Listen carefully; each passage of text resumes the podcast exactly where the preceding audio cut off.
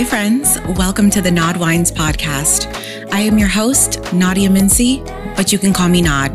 I'm thrilled to be bringing you the first official episode of the Nad Wines podcast. Believe me when I tell you, a podcast has been on my mind for some time now, but I had plenty of reasons why either wasn't the right time, the market was saturated, or honestly, I was overwhelmed to dive into an unknown territory. Honestly, the thought that flooded my mind the most was who is going to listen and who is going to care?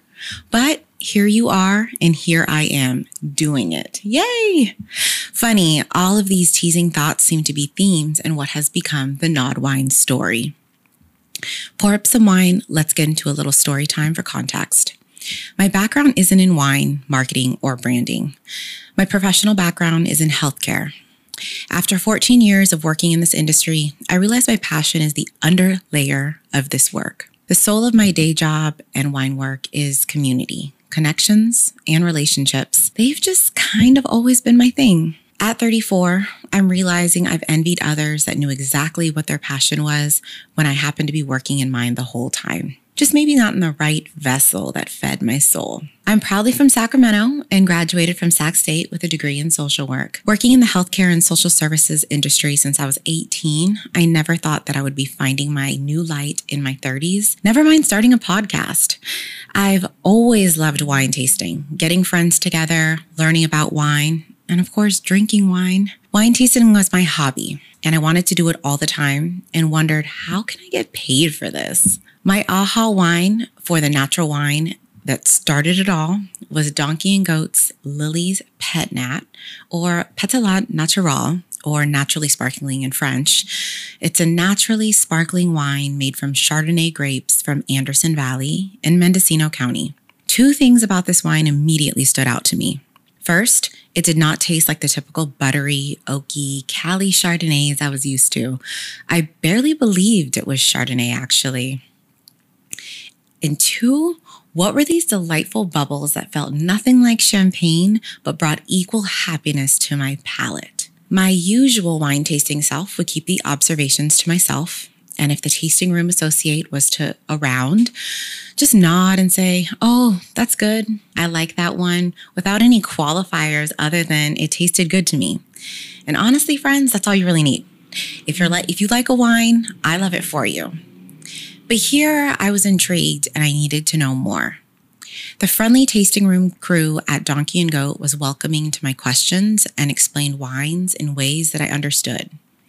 There were wine notes discussed that didn't feel like a foreign language, wines and colors that were atypical, and the relaxed beauty of the atmosphere was what I always thought wine tasting should be not uptight or feeling of not being good enough for the space. I started my digital community Nad Wines in February 2020 as an outlet to document my adventures in natural wine. Get it? Nad, me, wines, what I was doing a lot of. My best friend Tiffany, shout out to my bestie, pushed me to create the page after many thoughts of who's going to care crossed my mind. Insecurities aside, I've posted and Nad Wines was born on Instagram. I became a frequent taster at the natural wineries on 4th Street in Berkeley because I felt welcome to learn out loud. And I was obsessed with the playful unpredictability of the aromas and flavors of these wines. I wanted to share these wines with anyone and everyone that would listen. I knew there had to be others that were as inquisitive as me. Was I officially a wino? Was it the actual juice or the community? Who knows? I was obsessed. I was overcome with the desire to learn natural wine, share it, and break it down for other people the way I understood wine. I soon came to realize that I was a bit by the wine bug, and wine was now my thing. Soon after Nad Wines was born, the world shut down and wine tasting was no more. The world shifted to virtual, and so did tasting, the perfect home for a digital community. We were all on our phones looking to connect, and this space that was formerly reserved for conference calls and vacation photos was now my personal wine tasting festival. Zoom and IG galore. Over the past two years, I've built community and knowledge about wine virtually and through in person experiences. Some I've hosted Plenty more others have hosted me. I have traveled all over the state of California and really among the world with my wine curiosity at the forefront of these adventures. I wanted to know more than the average cute wine tasting outing could provide me. I wanted to learn the stories behind the bottles, the people, the places, and the land that provides us with the gift of natural wine. I rounded up my husband, my friends, my family, and anyone else who would attend tastings with me. And shout out to all of you to coming along roads unknown and wine tasting not per usual. I've studied wine formally, gained certifications, and there has still been a world of knowledge left to learn. Wine is a beautiful space that honestly, each village brings fresh, each vintage brings fresh inspiration and a breath of knowledge that no one will ever fully get to know before the next harvest comes around yet again. I've been back in Sacramento for a year and I marvel at the growing natural wine landscape throughout the city. Shameless plug, read my story in the issue of 07 Wine Zine um, called The Capital City Wine Scene and then the one on Conduit Wine. It's about a lo- local natural winemaker located just an hour outside the city. Such a fun visit. So, I tell you all of this because one, we need to get to know each other. I want you to hang out and cork some stories and gather some inspiration for your next adventure in natural wine. I'll bring wine knowledge and stories that are broken down in a way that you can actually apply to your lives, whether it's impressing your next date or hosting for the holidays.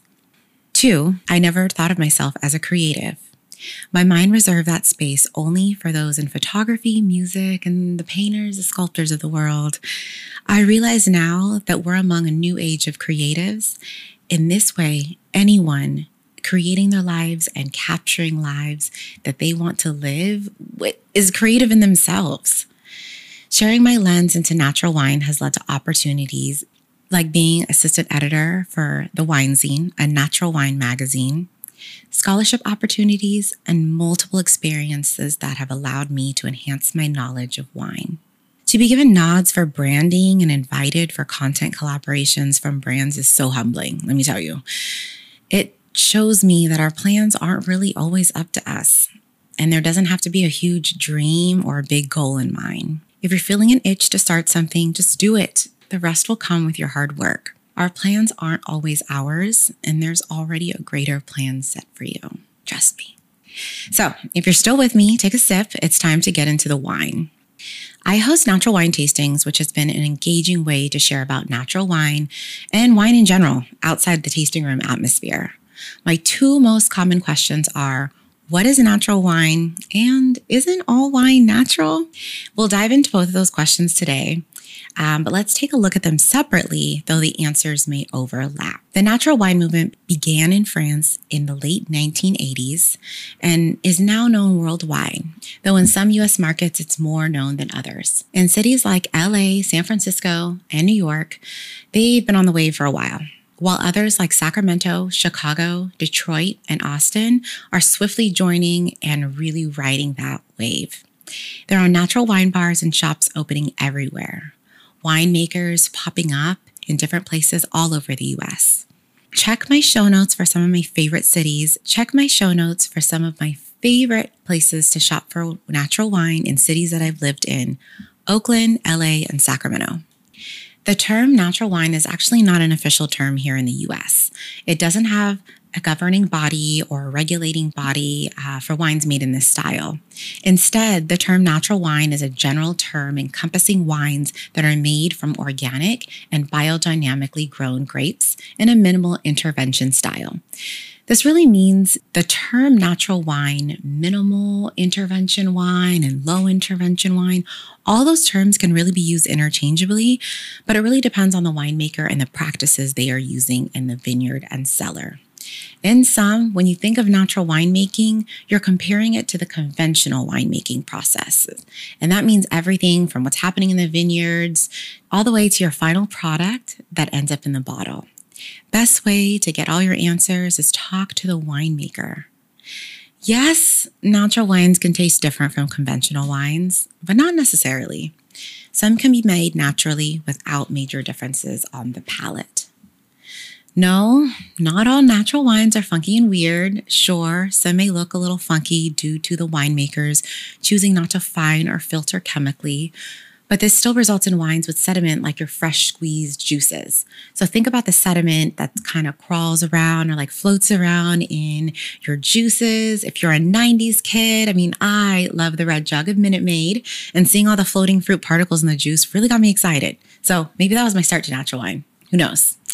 Um, but if you have the treat of having the last glass of a bottle of natural wine that's unfined or unfiltered, those particles are just so tasty and just a really interesting texture and a way to get to know the wine a little bit better. On to the other question Isn't all wine natural? So, natural wine, like I talked about, is comparing the processes, right? You're looking at conventional winemaking versus natural winemaking. And so the term natural wine just kind of encompasses those wines made in that style. I have an analogy, and just follow me here. It might make sense, and I hope it does. So, think about your favorite burger chain. So, whatever drive through that you like to pull up in and get that burger, it's reliable. Every year, every time you go up, it tastes the same, right? It's reliable. Um, that is the the the marketing of that company. They want that burger. They when you're craving it, it's going to cure. It's going to cure that craving, right? It's predictable. Think about that like your wines, um, your conventionally made wines. Whether that is the 2011 vintage or 2021 vintage, it tastes the same right? It's reliable. Um, the price is the same. It's on the shelf. Sometimes it's on sale, like Safeway or whatever market you're shopping at, but it's it's predictable. It, it's what you are going to the store for. Let's say you're on the phone with your your homie. They can pick up the bottle of wine. You'll know exactly which one that you like to get because um, it's going to be the same either way. So that's the conventional wine process and your you know your your drive through burger. Think about when you make a burger at home right? If you're taking the ground beef or whatever meat you like to choose, you're seasoning it, you're rolling it up, kind of putting your own little twist on it. Um, you're cutting up the produce, you grill the burgers, you got the buns going. And so as you create that burger, you have each little piece there. So you think about taking a bite into that homemade burger, you're going to taste the lettuce, the tomato, the bun, the burger. And so as you take a bite of that, you taste all of those different flavors. That's like natural wine. Natural wine is going to have all those different flavor profiles and layers within that bite versus conventional wine. That one sip is going to taste the same, just like that one bite of that burger from the fast food joint is going to taste the same because it's consistent. In that way, natural wine can actually be different every year. Um, the wines can really depend on the climate. So let's say there was a drought that year, a ton of rain, frostbite, a heat wave. All of those things have an effect on the grape. And because you're not taking the grapes and putting it through the conventional winemaking process where there's additives and you can give or take to kind of get the formula just right, that wine is going to taste different, right? It's a true reflection of the grapes and the land that it's grown from. Versus conventional wine, you know, you see those masses, those acres and acres of um, grape farms, those vineyards as you drive through Napa. Those grapes, let's say something does happen to them, like inclement weather or something like that that conventional winery has a formula on how to get that wine just how it was last year so that their their market is going to love it their consumers are going to love it so that's kind of the difference so hopefully you caught my burger analogy now i am hungry so sure all wines that are essentially made from grapes grow naturally from the earth. But again, that natural wine is the process in which it's taken through, start to finish. Okay, so get ready to take some notes. I'm going to give you um, kind of the cheat sheet or the, the bullet points you're going to look for when you're shopping for natural wine. So, your first thing is you're looking for organically or biodynamically grown grapes. So, biodynamically grown grapes, it, they use organics, but they are to, based on the lunar cycles. So um, the wine is like its own little ecosystem the cover crop, the fertilizers, they all have regenerative practices in mind, um, feeding into itself. So you're looking for organically grown grapes. Sometimes these grapes are dry farmed. Dry farming means that there's no irrigation. So you're not going to see little tiny spouts or irrigation within the vineyard. Um, so if you see that on the label, there's some old vines. So sometimes you'll see, you know, dry farmed old vines. What that means is that those roots and vines are so old that the roots go way down deep and they can get their own water. They don't need the irrigation system.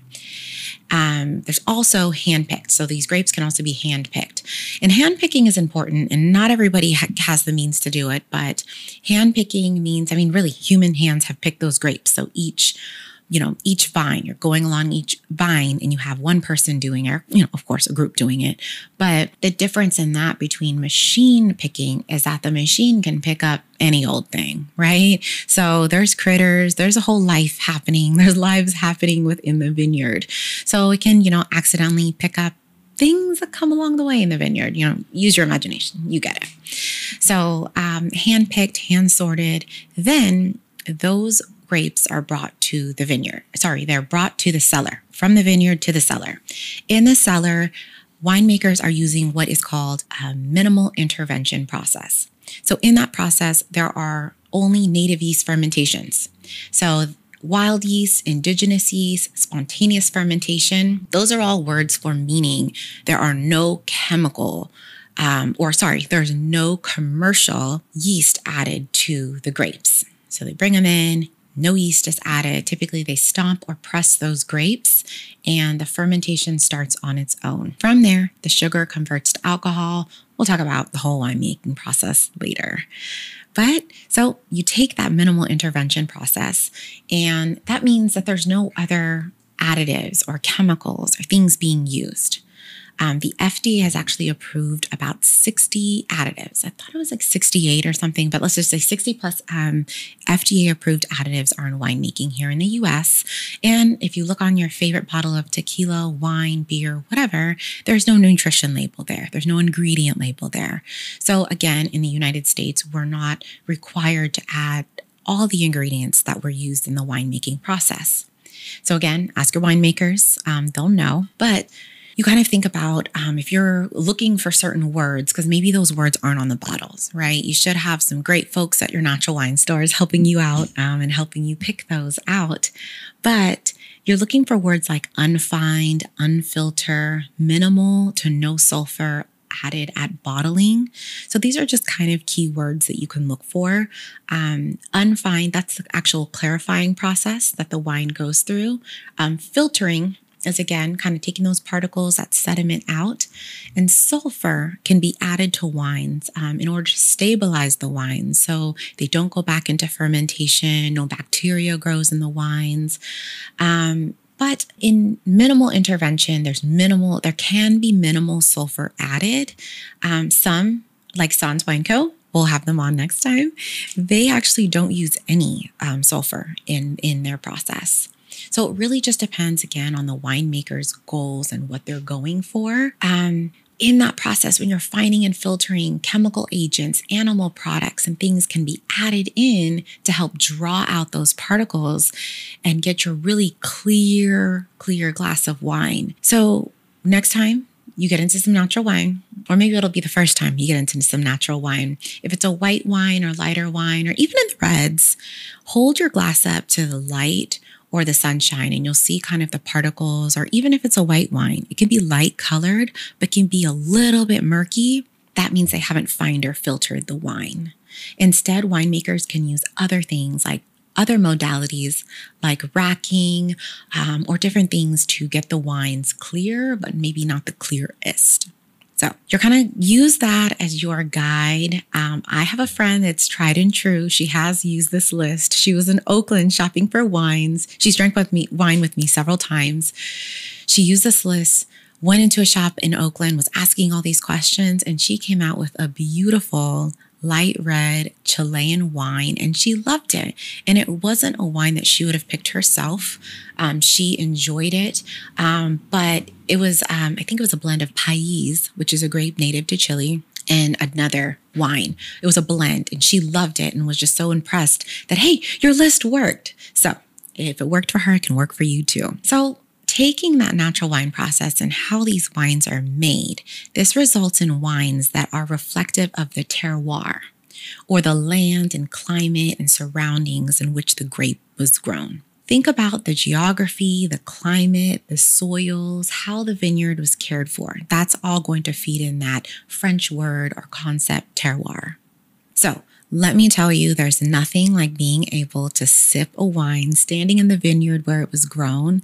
The understanding of the coastal breeze or the, the, the valley sun, whatever that can have on the effect of grapes, that's why they do, you know, um, vineyard tours, right? It's not just to show you, hey, these are the grapes on the vine. It's really next time you go on one, pay attention to your surroundings, what's around you. Like, what does it smell like? Are, are, there other animals there? Are there other crops growing on the ground? Kind of thinking about the vineyard as a whole ecosystem, all and how they care for their grapes and how they're picking it and doing all those things.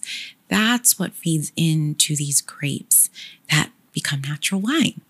So, like a lot of my winemaker friends say, they say that natural wine is made in the vineyard. Um, because if you pay attention to the vineyard and you're doing all your work there, the process that you have to take it through in the cellar should be very minimal.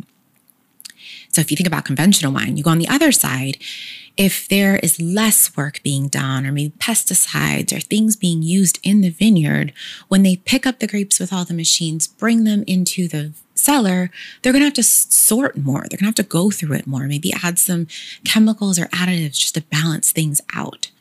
So, when it comes to natural wine, it, it's more than just the grapes, right? It is it, it's it's the land, it's the respect for the land, which I really appreciate, the people that are part of the process. And you know, there's a buzzword and it can mean so many different things. And I feel like when I have different winemakers on, we're going to talk about this word is sustainability, right? Sustainability can come in so many different forms.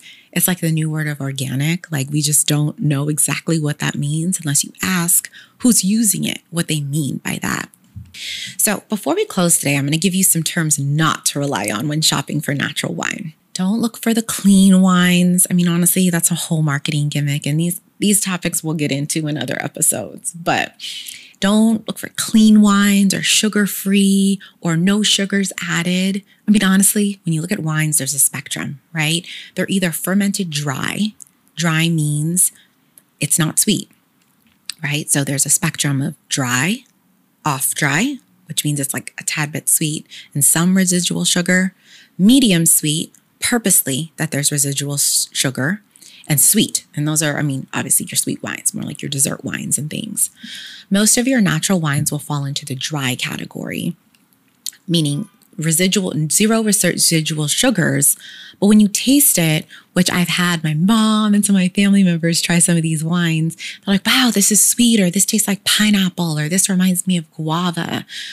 What you're really tasting when you're having those really savory, fruity, just unique flavors in the wine are the natural grapes. You're actually, that is the, that grape um, grown in Amador or Napa versus um, Monterey or Mendocino, those are very different climates. So that same grape, so whether that's Chardonnay or Pinot Noir, it's going to reflect differently grown in different climates. So another word that you don't want to like just rely solely rely on is sustainable. Because again, what does that really mean? I mean, that could mean sustainability in, you know, maybe reducing their carbon footprint. So that's just really the glass. That has nothing to do with like the wine that's in there.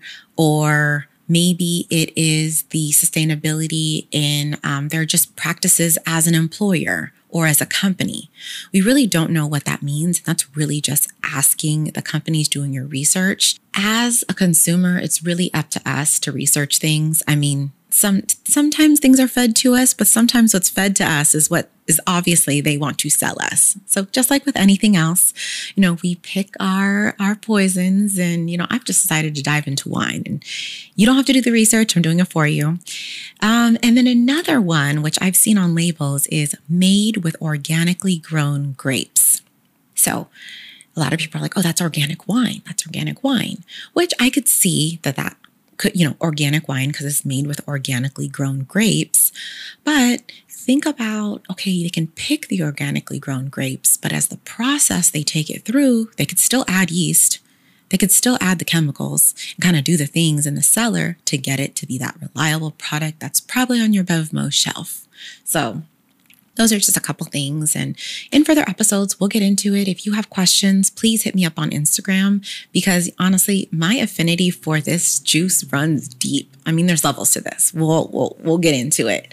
But honestly, the natural wine principles take sustainability to the next level, not just because of the vineyard practice or kind of the carbon footprints and some of the other things that I've mentioned, but as I've learned got to learn this culture and really the people that are in it, there's discussions about fair wages, labor practices, work conditions, social justice, diversity, and women's rights.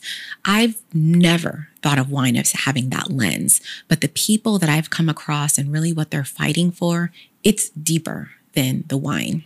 I've learned so much over the years that I have what I have cannot be reduced to a six second reel. So that's why I'm here.